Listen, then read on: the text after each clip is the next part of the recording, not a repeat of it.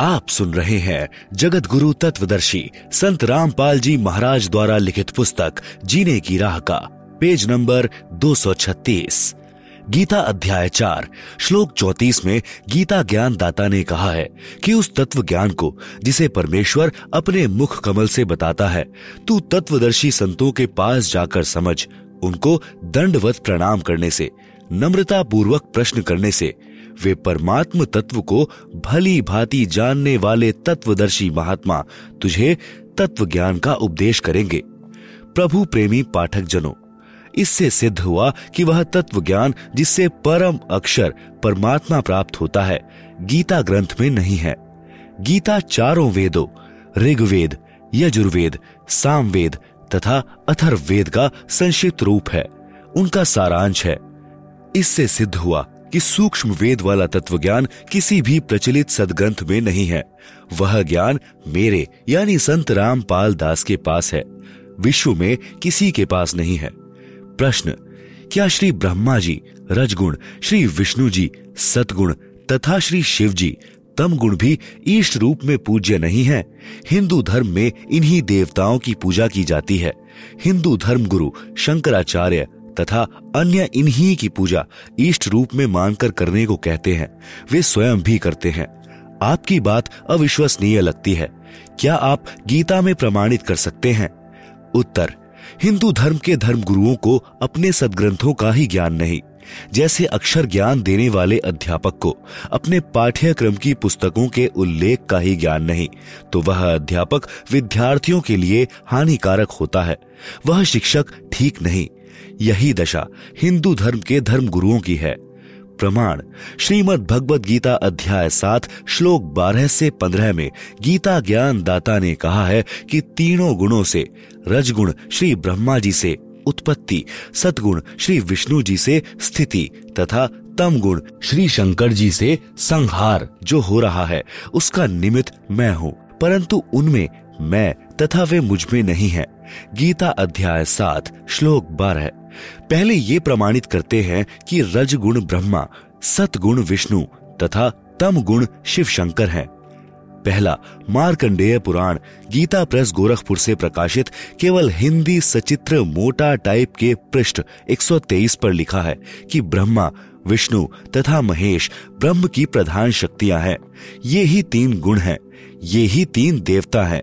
श्री देवी पुराण, यानी श्री खेमचंद, श्री कृष्णचंद्र वेंकटेश्वर प्रेस, मुंबई से प्रकाशित के तीसरे स्कंद के अध्याय पाँच, श्लोक आठ में कहा है, यदि दया धर्मना सदा, अंबिके कथम अहम विहित तमो गुण कमल जह रजगुण कथम विहित।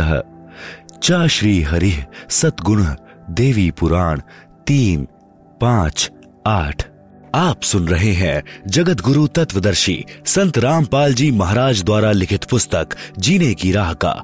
पेज नंबर दो अनुवाद भगवान शिव अपनी माता दुर्गा जी से प्रश्न कर रहे हैं कि हे माता है यदि आप हम पर दया युक्त हैं, तो मुझे तमोगुण क्यों उत्पन्न किया? कमल से उत्पन्न ब्रह्मा जी को रजोगुण तथा श्री विष्णु जी को सतगुण क्यों बनाया? इससे प्रमाणित हुआ कि रजगुण कहो, चाहे ब्रह्मा जी कहो, सतगुण कहो, चाहे विष्णु जी कहो तम गुण कहो, चाहे शिव जी कहो। गीता अध्याय सात, श्लोक बारह का भावार्थ। गीता ज्ञान दाता काल ब्रह्म है। प्रमाण, गीता अध्याय ग्यारह, श्लोक इकतीस बत्तीस। अध्याय ग्यारह, श्लोक इकतीस में अर्जुन ने पूछा कि, हे महानुभाव, आप कौन हैं? जबकि श्री कृष्ण जी तो अर्जुन के साले थे। श्री कृष्ण जी की बहन सुभद्रा का विवाह अर्जुन से हुआ था। विचार करें कि यदि गीता ज्ञान दाता श्री कृष्ण होते तो अर्जुन को यह जानने की नौबत नहीं आती कि आप कौन हो। क्या जीजा अपने साले को नहीं जानता? वास्तव में श्री कृष्ण जी के शरीर में प्रेतवश प्रवेश करके काल ब्रह्म गीता ज्ञान बोल रहा था। अधिक प्रमाण के लिए पढ़ें। पुस्तकें, गीता तेरा ज्ञान अमृत। गहरी नज़र गीता में। ज्ञान गंगा, आध्यात्मिक ज्ञान गंगा, तथा देखें सत्संगों की डीवीडी, श्रीमद् भगवत गीता का ज्ञान किसने बोला? ये सब हमारी वेबसाइट www.jagatgururampalji.org पर उपलब्ध है। निशुल्क डाउनलोड कर सकते हैं। YouTube पर भी संत रामपाल जी महाराज सत्संग सर्च कर सकते हैं।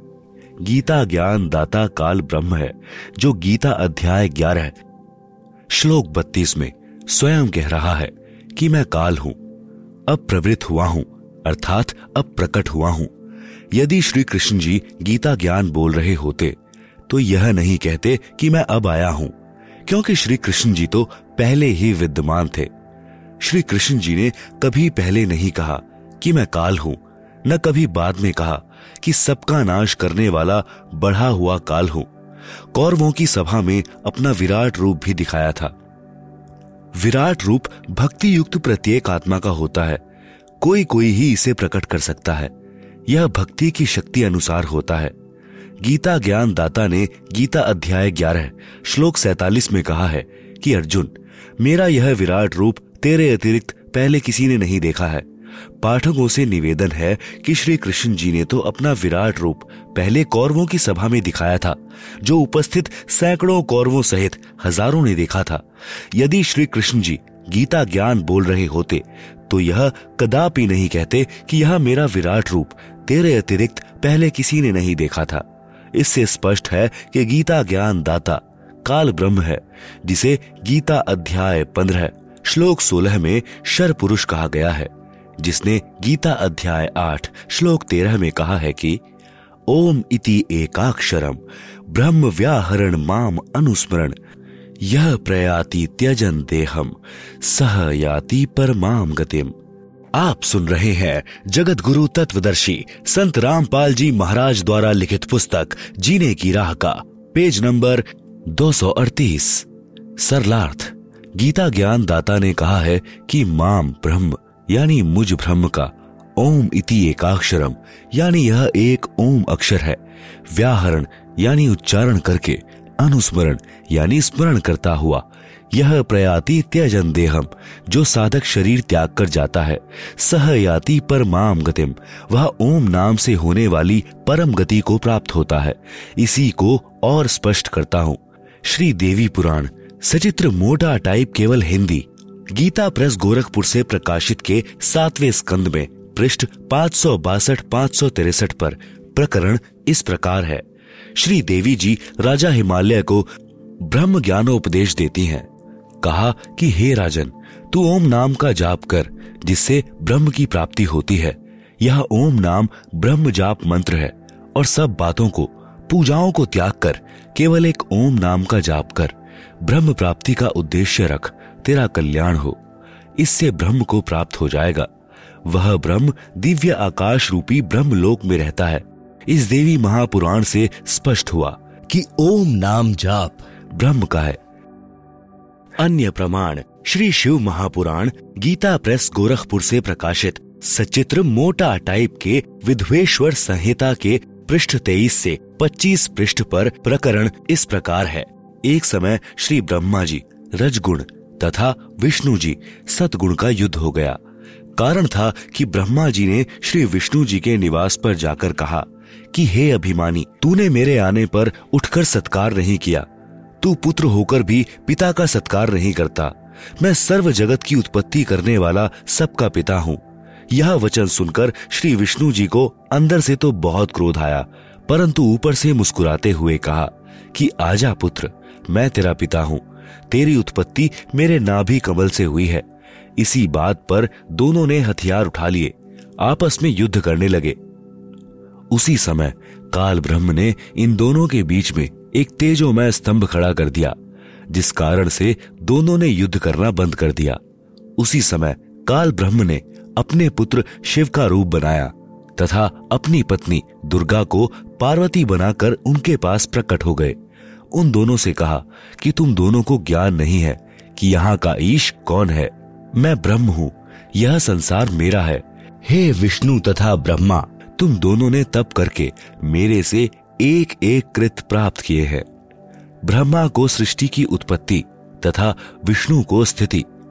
पुत्रों, सुनो, मैं इसी प्रकार महेश तथा रुद्र को भी एक एक कृत संहार तथा तिरोभाव दिए हैं। फिर कहा है कि मेरा एक अक्षर, ओम मंत्र जाप करने का है। यह पाँच अवयवों, यानी अ, उ, म, नाद तथा बिंदु का संग्रह, एक ओम अक्षर मंत्र बना है। पाठक जनों को स्पष्ट हुआ कि ओम एक अक्षर ब्रह्म का जाप मंत्र है। यह भी स्पष्ट हुआ कि श्री ब्रह्मा, श्री विष्णु तथा श्री महेश से अन्य काल ब्रह्म है और ब्रह्मा जी, विष्णु जी तथा शिव जी तीनों काल ब्रह्म के पुत्र हैं।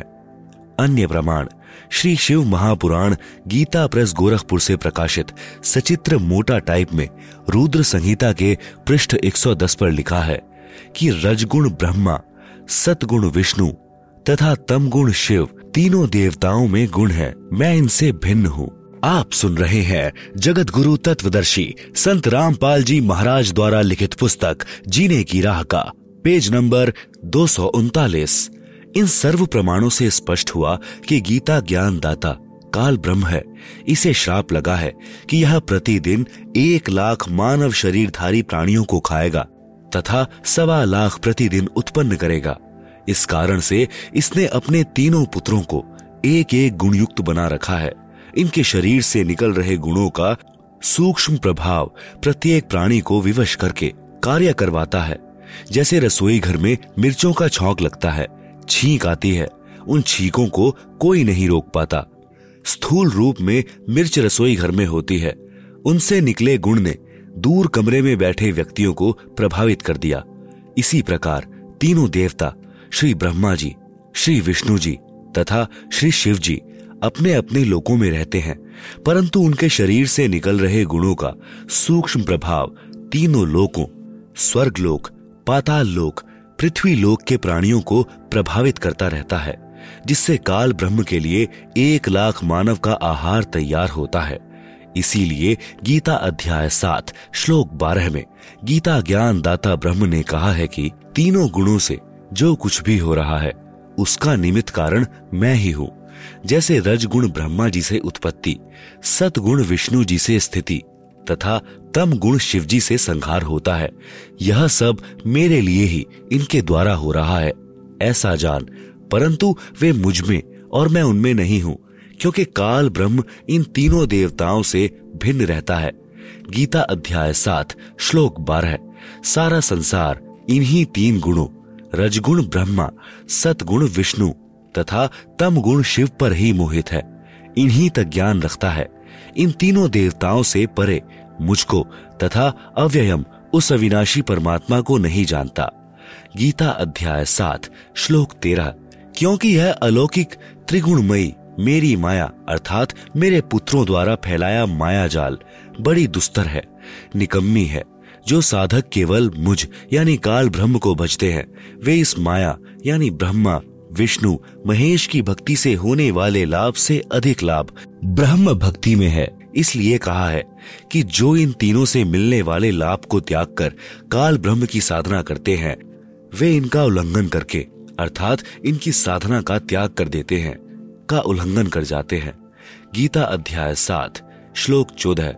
गीता अध्याय सात, श्लोक पंद्रह में कहा है कि तीनों गुणों, रजगुण ब्रह्मा जी सतगुण विष्णु जी, तथा तमगुण शिवजी रूपी माया जाल द्वारा जिनका ज्ञान हरा जा चुका है। अर्थात जो साधक इन तीनों देवताओं से भिन्न प्रभु को नहीं जानते। इन्हीं से मिलने वाले नाम मात्र लाभ से ही मोक्ष मानकर इन्हीं से चिपके रहते हैं, इन्हीं की पूजा करते रहते हैं। ऐसे व्यक्ति असुर स्वभाव को धारण किए हुए, मनुष्यों में नीच, दूषित कर्म करने वाले, मूर्ख जन मुझ काल ब्रह्म को नहीं बचते गीता अध्याय सात, श्लोक पंद्रह। आप सुन रहे हैं जगत गुरु तत्वदर्शी संत रामपाल जी महाराज द्वारा लिखित पुस्तक, जीने की राह का, पेज नंबर 240 गीता अध्याय 14 श्लोक 19 में गीता ज्ञान दाता ने कहा है कि जिस समय दृष्टा, अर्थात तत्व ज्ञान सुनने वाला और जो तीनों गुणों रज रजगुण ब्रह्मा सतगुण विष्णु तथा तम गुण शिव की ईष्ट रूप में पूजा करने वाला अपनी पुरानी धारणा को नहीं बदलता।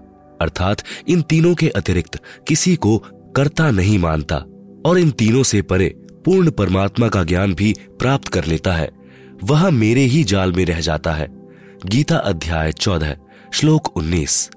गीता अध्याय चौदह, श्लोक बीस में गीता ज्ञान दाता ने कहा है, देहधारी मनुष्य, इन तीनों का उल्लंघन करके, अर्थात इन तीनों की पूजा त्याग कर ही जन्म मरण तथा वृद्धावस्था के तथा अन्य सब दुखों से मुक्त होकर परमानंद, अर्थात गीता अध्याय अठारह, श्लोक बासठ तथा अध्याय पंद्रह, श्लोक चार में वर्णित परम शांति तथा सनातन परम धाम को प्राप्त होता है। सारांश, तीनों देवताओं, ब्रह्मा जी, रजगुण, विष्णु जी, सतगुण तथा शिव जी, तम गुण की पूजा करने वाले राक्षस स्वभाव को धारण किए हुए मनुष्यों में नीच, दूषित कर्म करने वाले मूर्ख कहा है। भावार्थ है कि इनकी पूजा नहीं करनी चाहिए। कारण, एक, श्री ब्रह्मा जी रजगुण की पूजा हिरण्यकश्यप ने की थी। अपने पुत्र प्रहलाद का शत्रु बन गया। राक्षस कहलाया। कुत्ते वाली मौत मरा। दो, श्री शिव जी तमगुण की पूजा रावण ने की थी। जगत जननी सीता को उठाया। पत्नी बनाने की कुचेष्टा की। राक्षस कहलाया। कुत्ते की मौत मरा। भस्मासुर ने भी तम गुण शिव जी की पूजा की थी। राक्षस कहलाया, बेमौत मारा गया। तीन, श्री विष्णु जी की पूजा करने वाले वैष्णव कहलाते हैं। एक समय हरिद्वार में एक कुंभ का पर्व लगा। उस पर्व में स्नान करने के लिए सर्व संत गिरी, पुरी, नाथ, नागा पहुँच गए। नागा श्री शिवजी तमगुण के पुजारी होते हैं तथा वैष्णव श्री विष्णु सदगुण के पुजारी होते हैं। सभी हरिद्वार में हर की पैड़ी पर स्नान करने की तैयारी करने लगे, जो संख्या में लगभग बीस हज़ार थे। कुछ देर बाद इतनी ही संख्या में वैष्णव साधु हर की पैड़ियों पर पहुँच गए। वैष्णव साधुओं ने नागाओं से कहा कि हम श्रेष्ठ हैं, हम पहले स्नान करेंगे। इसी बात पर झगड़ा हो गया। तलवार, कटारी, छुरों से लड़ने लगे। लगभग पच्चीस हज़ार दोनों पक्षों के साधु तीनों गुणों के उपासक कटकर मर गए। इसलिए गीता अध्याय सात, श्लोक बारह से पंद्रह में तीनों गुणों, रजगुण ब्रह्मा जी, सतगुण विष्णु जी तथा तम गुण शिव जी के उपासकों को राक्षस स्वभाव को धारण किए हुए मनुष्यों में नीच दूषित कर्म करने वाले मूर्ख कहा है? इससे सिद्ध हुआ कि श्री ब्रह्मा रजगुण, श्री विष्णु सतगुण तथा श्री शिव तम गुण की भक्ति करने वाले मूर्ख, राक्षस, मनुष्यों में नीच तथा घटिया कर्म करने वाले मूर्ख व्यक्ति हैं। अर्थात इनकी पूजा करना श्रीमद भगवत गीता में मना किया है। इनकी इष्ट रूप में पूजा करना व्यर्थ है। आप सुन रहे हैं जगत गुरु तत्वदर्शी संत रामपाल जी महाराज द्वारा लिखित पुस्तक, जीने की राह का, पेज नंबर 241 पूजा तथा साधना में अंतर। प्रश्न, काल ब्रह्म की पूजा करनी चाहिए या नहीं? गीता में प्रमाण दिखाएँ। उत्तर, नहीं करनी चाहिए। पहले आप जी को पूजा तथा साधना का भेद बताते हैं। भक्ति अर्थात पूजा। जैसे हमारे को पता है कि पृथ्वी के अंदर मीठा शीतल जल है, उसको प्राप्त कैसे किया जा सकता है? उसके लिए बोकी के द्वारा ज़मीन में सुराख किया जाता है। उस सुराख, यानी बोर में, लोहे की पाइप डाली जाती है। फिर हैंडपंप यानी नल की मशीन लगाई जाती है। तब वह शीतल जीवन दाता जल प्राप्त होता है। हमारा पूज्य जल है। उसको प्राप्त करने के लिए प्रयोग किए गए उपकरण तथा प्रयत्न, साधना जाने। यदि हम उपकरणों की पूजा में लगे रहे तो जल प्राप्त नहीं कर सकते। उपकरणों द्वारा पूज्य वस्तु प्राप्त होती है। अन्य उदाहरण जैसे पतिव्रता स्त्री परिवार के सर्व सदस्यों का सत्कार करती है, सास ससुर का माता पिता के समान, ननंद का बड़ी छोटी बहन के समान, जेठ देवर का बड़े छोटे भाई के समान, जेठानी देवरानी का बड़ी छोटी बहनों के समान, परंतु वह पूजा अपने पति की करती है। जब वे अलग होते हैं तो अपने हिस्से की सर्व वस्तुएँ उठाकर अपने पति वाले मकान में ले जाती हैं। अन्य उदाहरण। जैसे हमारी इच्छा आम खाने की होती है, हमारे लिए आम का फल पूज्य है, उसे प्राप्त करने के लिए धन की आवश्यकता पड़ती है, धन संग्रह करने के लिए मजदूरी, नौकरी खेती बाड़ी करनी पड़ती है, तब आम का फल प्राप्त होता है, इसलिए आम पूज्य है, तथा अन्य क्रिया साधना है, साध्य वस्तु को प्राप्त करने के लिए साधना करनी पड़ती है, साधना भिन्न है। पूजा अर्थात भक्ति भिन्न है, स्पष्ट हुआ।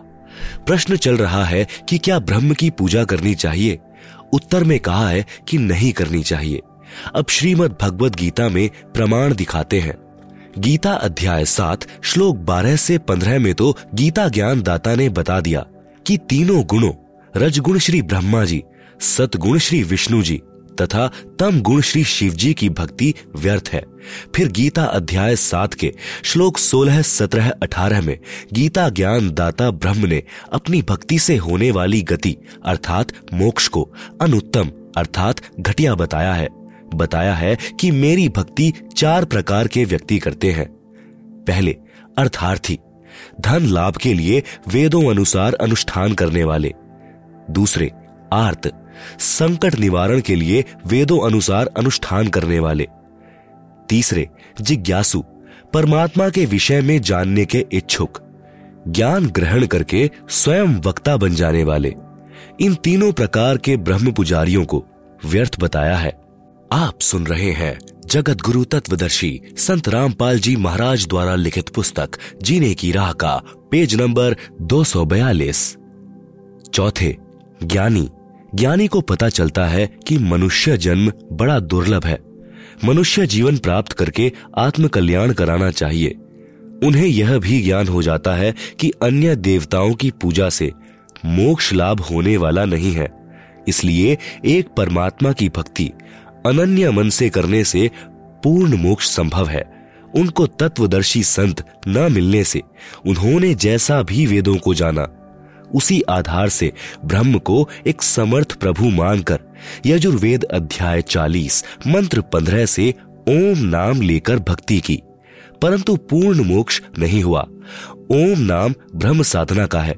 उससे ब्रह्म लोक प्राप्त होता है, जो कि पूर्व में प्रमाणित किया जा चुका है। गीता अध्याय आठ, श्लोक सोलह में कहा है कि ब्रह्मलोक पर्यंत सब लोग पुनरावर्ती में है। अर्थात ब्रह्मलोक में गए। साधक भी पुनः लौटकर संसार में जन्म मृत्यु के चक्र में गिरते हैं। काल ब्रह्म की साधना से वह मोक्ष प्राप्त नहीं होता, जो गीता अध्याय पंद्रह, श्लोक चार में बताया है कि तत्व ज्ञान से अज्ञान को काटकर परमेश्वर के उस परम पद की खोज करनी चाहिए, जहाँ जाने के पश्चात साधक फिर लौटकर संसार में कभी वापस नहीं आते। गीता अध्याय सात, श्लोक अठारह में गीता ज्ञान दाता ने कहा है कि ये ज्ञानी आत्मा, जो चौथे नंबर के ब्रह्म के साधक कहे हैं, है तो उदार, अर्थात नेक, परंतु ये तत्व ज्ञान के अभाव से मेरी अनुत्तम गति में ही स्थित रहे। गीता ज्ञान दाता ने अपनी साधना से होने वाली गति को भी अनुत्तम, अर्थात घटिया कहा है, इसलिए ब्रह्म पूजा करना भी उचित नहीं। कारण एक चुणक नाम का ऋषि ज्ञानी आत्मा था। उसने ओम नाम का जाप तथा हठ योग हज़ारों वर्ष किया, जिससे उसमें सिद्धियाँ आ गई। ब्रह्म की साधना करने से जन्म मृत्यु, स्वर्ग नरक का चक्र सदा बना रहेगा। क्योंकि गीता अध्याय दो, श्लोक बारह, गीता अध्याय चार, श्लोक पाँच, गीता अध्याय दस, श्लोक दो में गीता ज्ञान दाता ब्रह्म ने कहा है कि, अर्जुन, तेरे और मेरे अनेकों जन्म हो चुके हैं। तू नहीं जानता, मैं जानता हूँ। तू, मैं तथा ये सर्व राजा लोग पहले भी जन्मे थे, आगे भी जन्मेंगे। यह न सोच कि हम सब अब ही जन्मे हैं। मेरी उत्पत्ति को महर्षि जन तथा ये देवता नहीं जानते, क्योंकि ये सब मेरे से उत्पन्न हुए हैं। इससे स्वसिद्ध है कि जब गीता ज्ञान दाता ब्रह्म भी जन्मता मरता है तो इसके पुजारी अमर कैसे हो सकते हैं? इससे यह सिद्ध हुआ कि ब्रह्म की उपासना से वह मोक्ष नहीं हो सकता जो गीता अध्याय अठारह, श्लोक बासठ में तथा अध्याय पंद्रह, श्लोक चार में कहा है। इन श्लोकों में गीता ज्ञान दाता ने स्पष्ट निर्देश दिया है कि हे भारत, तू सर्व भाव से उस परमेश्वर परम अक्षर ब्रह्म की शरण में जा। उस परमेश्वर की कृपा से ही तू परम शांति को तथा सनातन परम धाम अर्थात सत्यलोक को प्राप्त होगा। तत्व ज्ञान समझकर उसके पश्चात परमात्मा के उस परम पद की खोज करनी चाहिए, जहाँ जाने के पश्चात साधक फिर लौटकर संसार में कभी नहीं आते।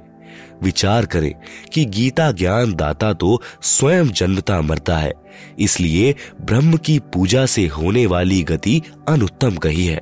आप सुन रहे हैं जगत गुरु तत्वदर्शी संत रामपाल जी महाराज द्वारा लिखित पुस्तक, जीने की राह का, पेज नंबर दो सौ तिरालीस।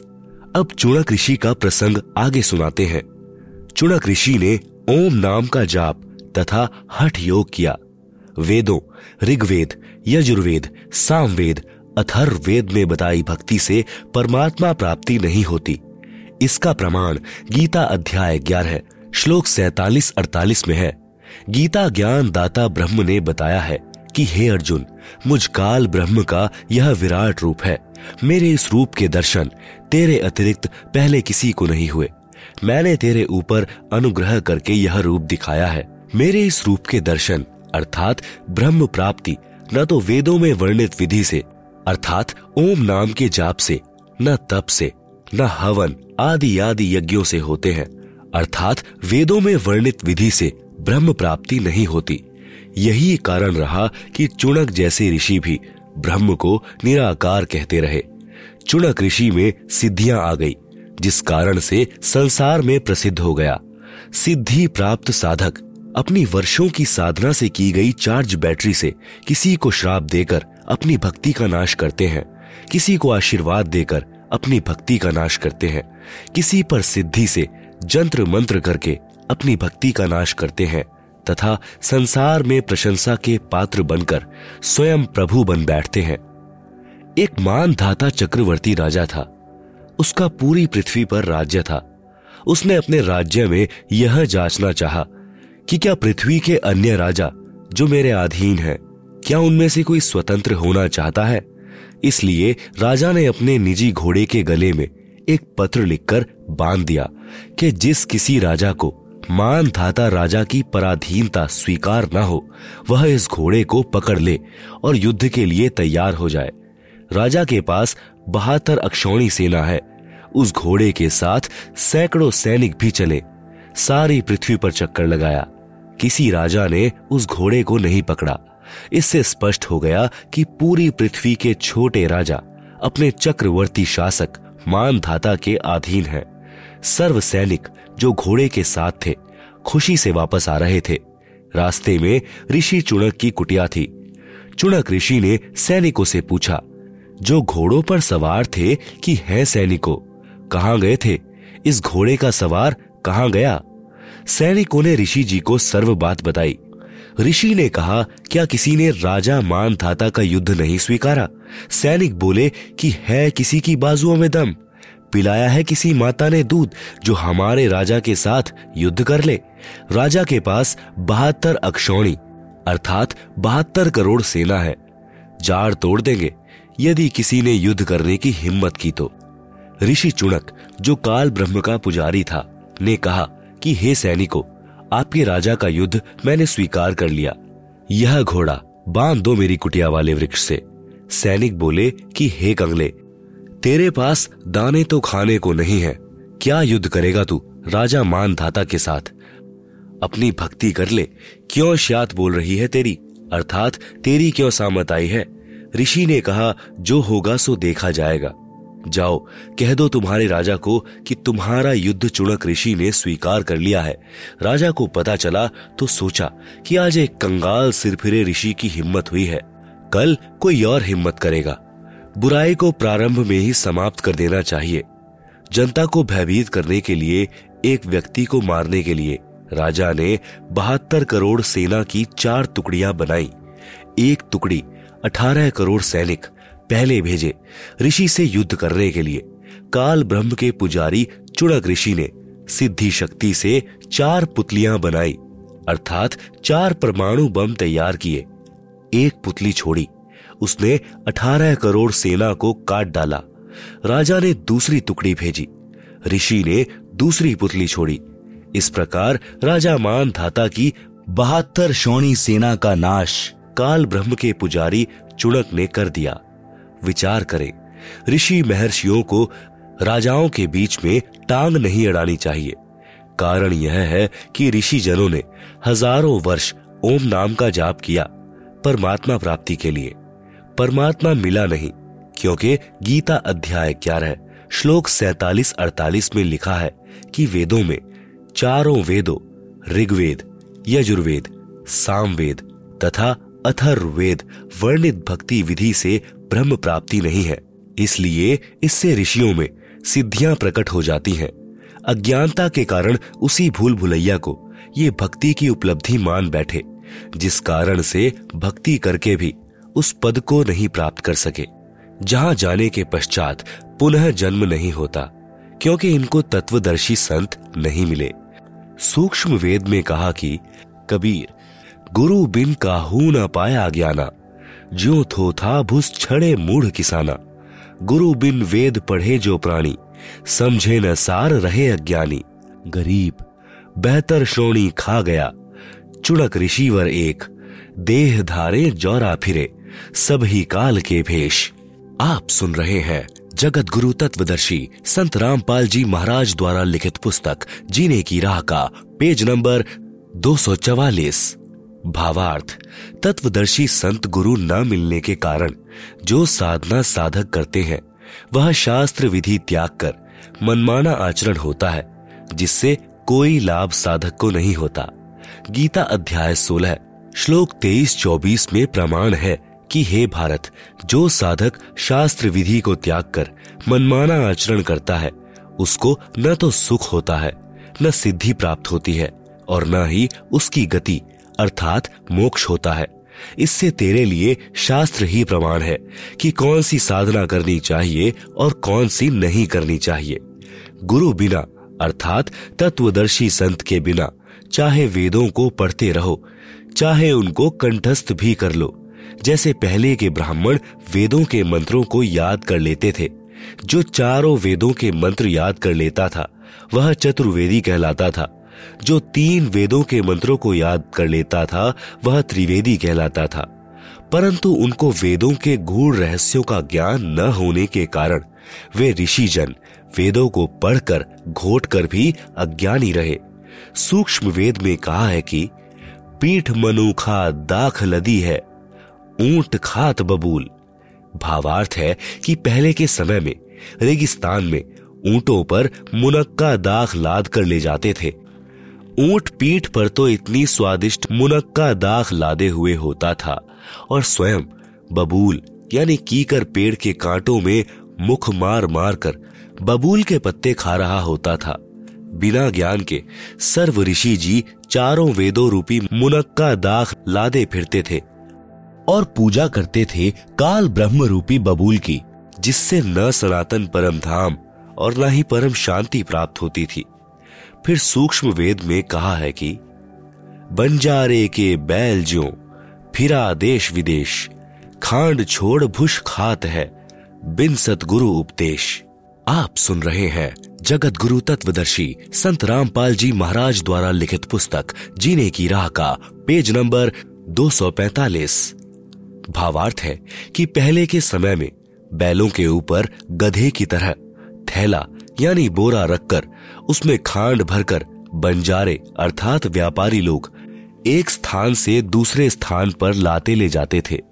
बैल की पीठ पर बोरे में खांड है, स्वयं भुष खाया करता। इसी प्रकार गुरु द्वारा तत्व ज्ञान न मिलने के कारण ऋषिजन वेदों रूपी खांड, यानी चीनी को तो कंठस्थ करके रखते थे। उनको ठीक से न समझकर साधना वेद विरुद्ध करते थे। उदाहरण के लिए, श्री देवी पुराण, सचित्र मोटा टाइप, केवल हिंदी, गीता प्रेस गोरखपुर से प्रकाशित। पांचवे स्कंद पृष्ठ 414 पर लिखा है। वेद व्यास जी ने कहा कि सतयुग के ब्राह्मण वेद के पूर्ण विद्वान थे। वे देवी, अर्थात श्री दुर्गा जी की पूजा करते थे। प्रत्येक गाँव में श्री देवी का मंदिर बनवाने की उनकी प्रबल इच्छा थी। पाठक जन विचार करें, चारों वेदों में तथा इन्हीं वेदों के सारांश श्रीमद् भगवद गीता में कहीं पर भी देवी की पूजा करने का निर्देश नहीं है तो सत्य युग के ब्राह्मण क्या खाक विद्वान थे वेदों के? इसी श्री देवी पुराण के सातवें स्कंद में पृष्ठ पाँच सौ बासठ, पाँच सौ तिरसठ पर श्री देवी जी ने राजा हिमालय से कहा था कि तू मेरी पूजा भी त्याग दे। यदि ब्रह्म प्राप्ति चाहता है तो और सब बातों को त्याग कर, केवल ओम का जाप कर। यह ब्रह्म का मंत्र है। इससे ब्रह्म को प्राप्त हो जाएगा। वह ब्रह्मलोक रूपी दिव्य आकाश में रहता है। पाठक जन आसानी से समझेंगे कि जब सत्य युग के ब्राह्मणों का यह ज्ञान तथा साधना थी तो वर्तमान के ब्राह्मणों को क्या ज्ञान होगा? इसी श्रीदेवी पुराण के पांचवे स्कंद में, पृष्ठ 414 पर यह भी लिखा है कि सत्य युग में जो राक्षस समझे जाते थे, वे कलयुग में ब्राह्मण माने जाते हैं। ब्राह्मण कोई जाति विशेष नहीं है, जो परमात्मा अर्थात ब्रह्म के लिए प्रयत्नशील है, वही ब्राह्मण कहलाता है, चाहे किसी भी जाति का हो। वर्तमान में परंपरागत ब्राह्मण कम है। संत रूप में ब्रह्म ज्ञान देने वाले अधिक हैं, जो ब्राह्मण अर्थात मार्गदर्शक गुरु कहलाते हैं और तत्व ज्ञानहीन है। इसलिए कहा है कि तत्वदर्शी गुरु के बिना किसी को वेदों के गूढ़ रहस्यों का ज्ञान नहीं हुआ, जिस कारण से वेदों को पढ़ते थे, परंतु साधना वेद विरुद्ध करते थे। वेदों व गीता में तीनों देवताओं, श्री ब्रह्मा जी, श्री विष्णु जी तथा श्री शिव जी की पूजा करना निषेध है। सर्व हिंदू समाज ज्ञानहीन संतों द्वारा इन्हीं तीनों देवताओं पर केंद्रित कर रखा है। श्री देवी दुर्गा तथा विष्णु जी शिव जी की भक्ति कर तथा करा रहे हैं। पहले से ही यह लोक वेद यानी दंत कथा का ज्ञान चला आ रहा है, जो आज मेरे सामने दीवार बनकर खड़ी है। मैं शास्त्रोक्त ज्ञान बताता हूँ, प्रोजेक्टर पर दिखाता हूँ।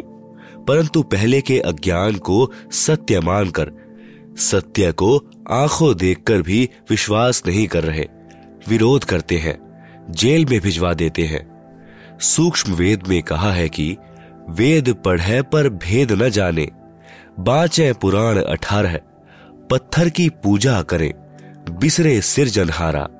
आप सुन रहे हैं जगत गुरु तत्वदर्शी संत रामपाल जी महाराज द्वारा लिखित पुस्तक जीने की राह का पेज नंबर 246 भावार्थ है कि वेद तथा अठारह पुराणों को पढ़ते हैं और मूर्ति की पूजा करते हैं।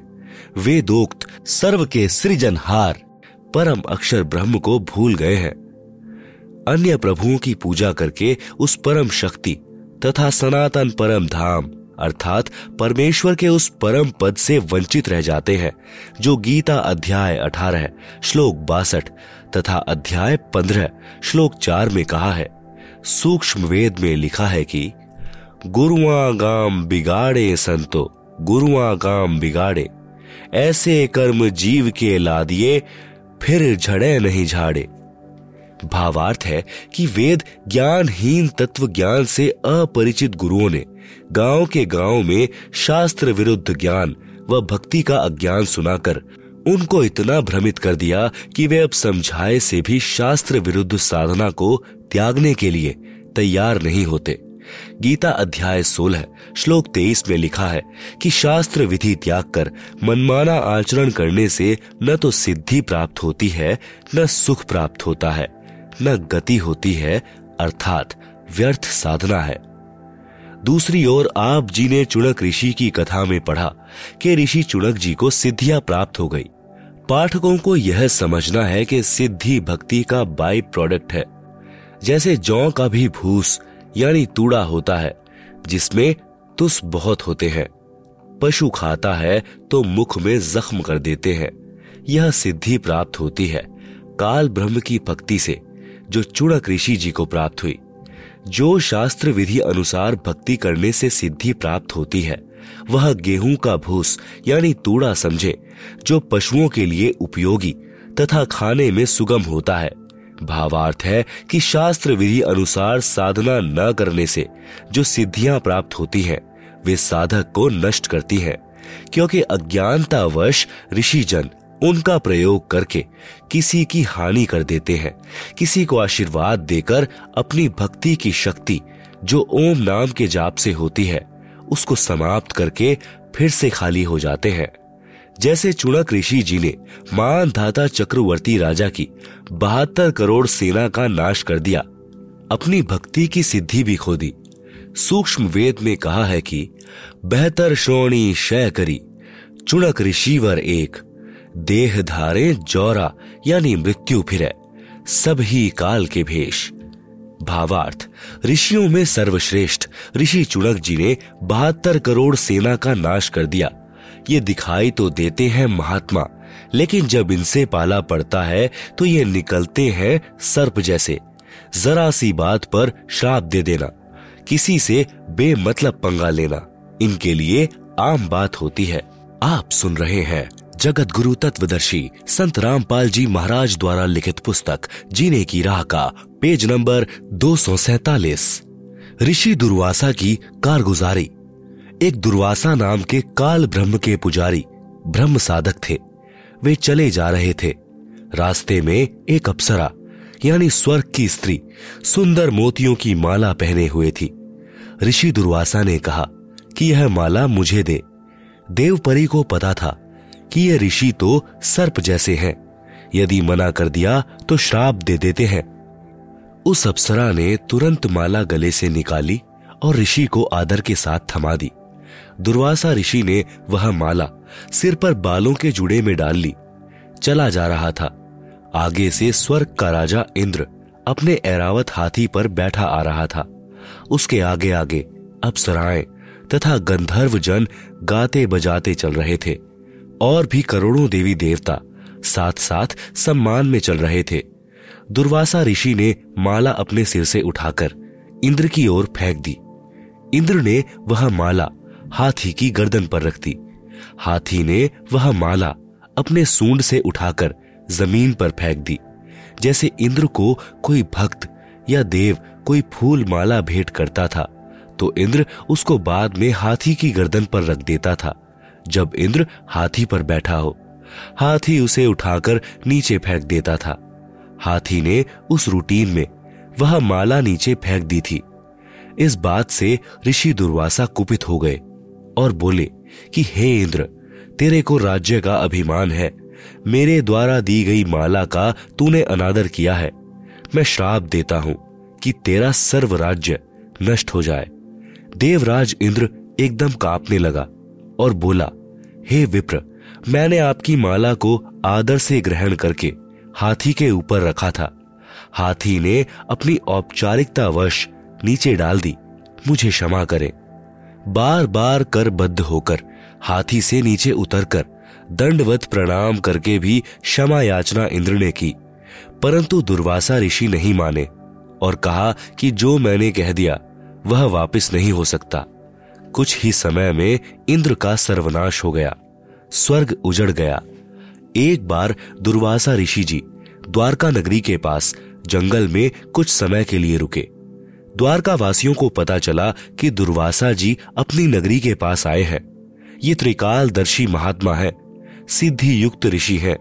द्वारकावासी श्री कृष्ण से अधिक शक्तिशाली किसी को नहीं मानते थे। श्री कृष्ण के पुत्र श्री प्रद्युमन सहित कई यादवों ने योजना बनाई कि सुना है, दुर्वासा जी त्रिकालदर्शी हैं। मन की बात भी बता देते हैं। अंतर्यामी है। उनकी परीक्षा लेते हैं। यह विचार करके प्रदुमन को गर्भवती स्त्री का स्वांग बनाकर दस बारह व्यक्ति साथ चले। एक व्यक्ति को उसका पति बना लिया। दुर्वासा जी के पास जाकर कहा कि, हे ऋषि जी इस स्त्री पर परमात्मा की कृपा बहुत दिनों पश्चात हुई है। इसको गर्भ रहा है। यह इसका पति है। ये दोनों उतावले हैं कि हमें पता चले कि गर्भ में लड़का है या कन्या। आप तो अंतर्यामी हैं। कृपया बताए। उन्होंने प्रद्युमन के पेट पर एक छोटी कढ़ाई बाँध रखी थी। उसके ऊपर रुई का लोगड़ तथा पुराने वस्त्र बांधकर गर्भ बना रखा था। ऊपर स्त्री वस्त्र पहना रखे थे। ऋषि दुर्वासा जी ने दिव्य दृष्टि से देखा और जाना कि ये मेरा मज़ाक करने आए हैं। दुर्वासा जी ने कहा कि इस गर्भ से यादव कुल का नाश होगा। इतना कहकर क्रोधित हो गए। सर्व व्यक्ति वहाँ से खिसक गए। आप सुन रहे हैं जगत गुरु तत्वदर्शी संत रामपाल जी महाराज द्वारा लिखित पुस्तक, जीने की राह का, पेज नंबर 248 नगरी में यह बात आग की तरह फैल गई। ऋषि दुर्वासा जी ने श्राप दे दिया है कि यादवों का नाश होगा। उनको विश्वास था कि हमारे साथ सर्वशक्तिमान, भगवान, अखिल ब्राह्मण के नायक श्री कृष्ण है। दुर्वासा के श्राप का प्रभाव हम पर नहीं हो पाएगा। फिर भी कुछ बुद्धिमान यादव इकट्ठे होकर श्री कृष्ण जी के पास गए, तथा ऋषि दुर्वासा से किया बच्चों का मज़ाक। तथा ऋषि दुर्वासा द्वारा दिए श्राप का वृतांत बताया। सर्व वार्ता सुनकर श्री कृष्ण जी ने कुछ देर सोचकर कहा कि उन बच्चों को साथ लेकर दुर्वासा जी के पास जाओ और क्षमा याचना करो। दुर्वासा के पास गए, क्षमा याचना की, परंतु दुर्वासा ने कहा कि जो मैंने बोल दिया, वह वापिस नहीं हो सकता। सर्व व्यक्ति फिर से श्री कृष्ण जी के पास गए तथा सर्व बात बताई। द्वारका में भोजन भी नहीं बना। सर्व नगरी चिंता में डूब गई। श्री कृष्ण जी ने कहा कि चिंता किस बात की? जो वस्तु गर्भ रूप में प्रयोग की थी, उन्हीं से तो हमारा विनाश होना बताया है। ऐसा करो, कपड़ों तथा रुई को जलाकर तथा लोहे की कढ़ाई को पत्थर पर घिसाकर प्रभास क्षेत्र, यानी यमुना नदी के किनारे, एक स्थान का नाम है। में यमुना नदी में डाल दो। वहीं बैठकर घिसाओ। वहीं चूरा दरिया में डाल दो। वहीं पर राख पानी में डाल दो। न रहेगा बाँस, ना बजेगी बांसुरी। जब गर्भ की वस्तुएँ ही नहीं रहेंगी तो हमारा नाश कैसे होगा? यह बात द्वारिका वासियों को अच्छी लगी और अपने को संकट मुक्त माना। श्री कृष्ण जी के आदेशानुसार सब किया। कढ़ाई का एक कड़ा पूरी तरह नहीं घिस पाया। उसको वैसे ही यमुना नदी में फेंक दिया। वह एक मछली ने चमकीला खाद्य पदार्थ जानकर खा लिया। उस मछली को बालिया नामक भील ने पकड़ लिया। जब मछली को काटा तो उससे निकली धातु की जाँच करने के पश्चात उसको अपने तीर को आगे के हिस्से में विष युक्त करवाकर लगवा दिया। उसे सुरक्षित रख लिया। जो कढ़ाई का लोहे का चूरा पानी में डाला था वह लंबे सरकंडे जैसे घास के रूप में यमुना नदी के किनारे किनारे पर उग गया। कुछ समय उपरांत द्वारिका नगरी में उत्पात मचने लगा।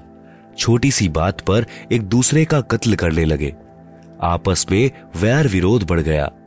नगर के लोगों की यह दशा देखकर नगरी के गणमान्य व्यक्ति भगवान श्री कृष्ण जी के पास गए और जो कुछ भी नगरी में हो रहा था, बताया और कारण तथा समाधान श्री कृष्ण जी से जानने की इच्छा व्यक्त की।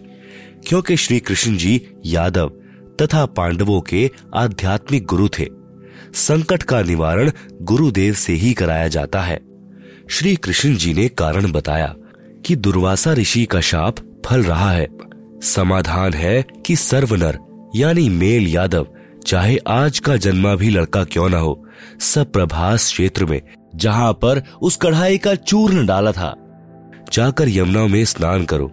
तुम श्राप मुक्त हो जाओगे। सर्व द्वारिका वासियों ने श्री कृष्ण जी के आदेश का पालन किया। सर्व नर यादव प्रभास क्षेत्र में श्राप मुक्त होने के उद्देश्य से स्नान करने के लिए चले गए। ऋषि दुर्वासा के श्राप के कारण सर्व यादव समूह बनाकर इकट्ठे हो गए। पहले स्नान किया कि श्राप मुक्त होने के पश्चात हो सकता है कि आपसी मनमुटाव दूर हो जाए। परंतु ऐसा कुछ नहीं हुआ। पहले सबने स्नान किया। फिर आपस में गाली गलौज शुरू हुआ। फिर उस घास को उखाड़ कर एक दूसरे को मारने लगे। जो घास, यानी सरकंडे, लोहे की कढ़ाई के चूर्ण से उगा था, वह तलवार जैसा कार्य करने लगा। सरकंडे को मारते ही सिर धड़ से अलग होकर गिरने लगा। इस प्रकार सर्व यादव आपस में लड़कर मृत्यु को प्राप्त हो गए। कुछ 200-400 शेष रहे थे। उसी समय श्री कृष्ण जी भी वहीं पहुँच गए। उन्होंने भी उस घास को उखाड़ा। उसके लोहे के मूसल बन गए। शेष बचे अपने कुल के व्यक्तियों को स्वयं श्री कृष्ण जी ने मौत के घाट उतारा। आप सुन रहे हैं जगत गुरु तत्वदर्शी संत रामपाल जी महाराज द्वारा लिखित पुस्तक, जीने की राह का, पेज नंबर दो सौ उनचास। इसके पश्चात श्री कृष्ण जी एक वृक्ष के नीचे विश्राम करने लगे। इतने में देव योग से वह बालिया नामक भील, जिसने उस लोहे की कढ़ाई के कड़े का विषाक्त तीर बनवाया था, उसी तीर को लेकर शिकार की खोज में उस स्थान पर आ गया जहाँ पर श्री कृष्ण जी विश्राम कर रहे थे। श्री कृष्ण जी के दाएँ पैर के तले में पद्म बना था। उसमें सौ वाट के बल्ब जैसी चमक थी। वृक्ष की झुरमुट नीचे तक लटकी थी। उनके बीच से पद्म की चमक स्पष्ट नहीं दिख रही थी। बालिया भील ने सोचा कि यह हिरण की आँख दिखाई दे रही है, इसलिए तीर चला दिया हिरण को मारने के उद्देश्य से। जब तीर श्री कृष्ण जी के पैर में लगा तो श्री कृष्ण जी ने कहा, मर गया रे, मर गया। बालिया भील को आभास हुआ कि तीर किसी व्यक्ति को लग गया। दौड़ कर गया तो देखा द्वारकाधीश मारे दर्द के तड़फ रहे थे। बालिया ने कहा कि, हे महाराज, मुझसे धोखे से तीर चल गया। आपके पैर की चमक को मैंने हिरण की आँख जानकर तीर मार दिया। मुझसे गलती हो गई। क्षमा करो महाराज। श्री कृष्ण जी ने कहा कि तेरे से कोई गलती नहीं हुई है। यह तेरा और मेरा। पिछले जन्म का लेन देन है। वह मैंने चुका दिया है। तू त्रेता युग में सुग्रीव का भाई बाली था। मैं रामचंद्र पुत्र दशरथ था। मैंने भी तेरे को वृक्ष की ओट लेकर धोखे से मारा था। वह अदला बदला, यानी टिट फॉर टैट पूरा किया है। इस प्रकार दुर्वासा ऋषि के श्राप से सर्व यादव कुल का नाश हुआ, जो वर्तमान में यादव है। ये वो है जो उस समय माताओं के गर्भ में थे, बाद में उत्पन्न हुए थे। सूक्ष्म वेद में लिखा है, दुर्वासा कोपे तहा, समझ न आई नीच। छप्पन करोड़ यादव कटे, मची रुधिर की कीच। सरलार्थ, दुर्वासा ने बच्चों के मज़ाक को इतनी गंभीरता से लिया कि उनके कुल का नाश करने का श्राप दे दिया। उस नीच दुर्वासा ने यह भी नहीं सोचा कि क्या अनर्थ हो जाएगा। बात कुछ भी नहीं थी। दुर्वासा नीच ऋषि ने इतना जुल्म कर दिया कि छप्पन करोड़ यादव कट कर मर गए और रक्त के बहने से कीचड़ बन गया। इसी प्रकार चुणक ऋषि ने बेमतलब पंगा लेकर मानधाता राजा की बहत्तर करोड़ सेना का नाश कर दिया। आप सुन रहे हैं जगत गुरु तत्वदर्शी संत रामपाल जी महाराज द्वारा लिखित पुस्तक जीने की राह का पेज नंबर 250 एक कपिल नाम के ऋषि थे, जिनको भगवान विष्णु के 24 अवतारों में से एक अवतार भी माना जाता है। वे तपस्या कर रहे थे। एक सगड़ राजा था। उसके साठ हज़ार पुत्र थे। किसी ऋषि ने बताया कि यदि एक तालाब, एक कुआँ एक बगीचा बना दिया जाए तो एक अश्वमेघ यज्ञ जितना फल मिलता है। राजा सगड़ के लड़कों ने यह कार्य शुरू कर दिया। समझदार व्यक्तियों ने उनसे कहा कि आप ऐसे जगह जगह तालाब, कुएँ, बगीचे बनाओगे तो पृथ्वी पर अन्न उत्पन्न करने के लिए स्थान ही नहीं रहेगा। किसी राजा ने विरोध किया तो उससे लड़ाई कर ली। उस राजा सगड़ के लड़कों ने एक घोड़ा अपने साथ लिया। उसके गले में पत्र लिखकर बाँध दिया कि यदि कोई हमारे कार्य में बाधा करेगा, वह इस घोड़े को पकड़ ले और युद्ध के लिए तैयार हो जाए। उन सिरफिरों से कौन टक्कर ले? पृथ्वी देवी भगवान विष्णु जी के पास गई। एक गाय का रूप धारण करके कहा कि, हे भगवान, पृथ्वी पर एक सगड़ राजा है। उसके साठ हज़ार पुत्र हैं। उनको ऐसी सिरड़ उठी है कि मेरे को खोद डाला। वहाँ मनुष्यों के खाने के लिए अन्न भी उत्पन्न नहीं हो सकता। भगवान विष्णु ने कहा, तुम जाओ, वे अब कुछ नहीं करेंगे। भगवान विष्णु ने देवराज इंद्र को बुलाया और समझाया कि राजा सगड़ के साठ हज़ार लड़के यज्ञ कर रहे हैं। यदि उनकी सौ यज्ञ पूरी हो गई तो तुम्हारी इंद्र गद्दी उनको देनी पड़ेगी। समय रहते कुछ बनता है तो कर ले। इंद्र ने हलकारे, अर्थात अपने नौकर भेजे।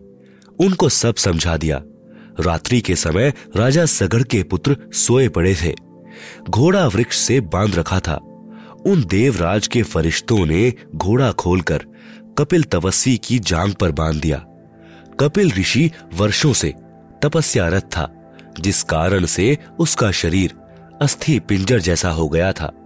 आसन पदम लगाए हुए था। टांगे पतली पतली थी, जैसे वृक्ष की जड़ों की मिट्टी वर्षा के पानी से बह जाती है, और जड़ों के बीच में छह सात इंच का अंतर, यानी गैप हो जाता है। ऋषि कपिल जी की टांगे ऐसी थी। इंद्र के हलकारों ने घोड़े को टांगों के बीच के रास्ते में से जांग के पास रस्से से बाँध दिया। राजा के लड़कों ने सुबह उठते ही घोड़ा देखा।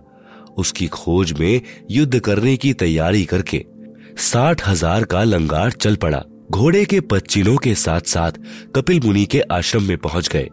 घोड़े को बंधा देखकर सगड़ राजा के पुत्रों ने ऋषि की ही कोख में, यानी दोनों बाजुओं के नीचे, काखों को हरियाणवी भाषा में हीख कहते हैं, भाले चुभो दिए। कपिल ऋषि की पलकें इतनी लंबी बढ़ चुकी थी कि ज़मीन पर जा टिकी थी। ऋषि को पीड़ा हुई तो क्रोधवश पलकों को हाथों से उठाया। आँखों से अग्नि बाण छूटे। साठ हज़ार सगड़ के पुत्रों की सेना की पूली सी बिछ गई, अर्थात साठ हज़ार सगड़ के बेटे मरकर ढेर हो गए। सूक्ष्म वेद में कहा है कि साठ हज़ार सगड़ के होते कपिल मुनीश्वर खाए। जय परमेश्वर की करें भक्ति तो अजर अमर हो जाए। बहत्तर श्रोणी खा गया चुणक ऋषिवर एक, देह धारे जौरा फिरे। सभी काल के भेष, दुर्वासा कोपे तहा, समझ न आई नीच। छप्पन करोड़ यादव कटे, मची रुधिर की कीच।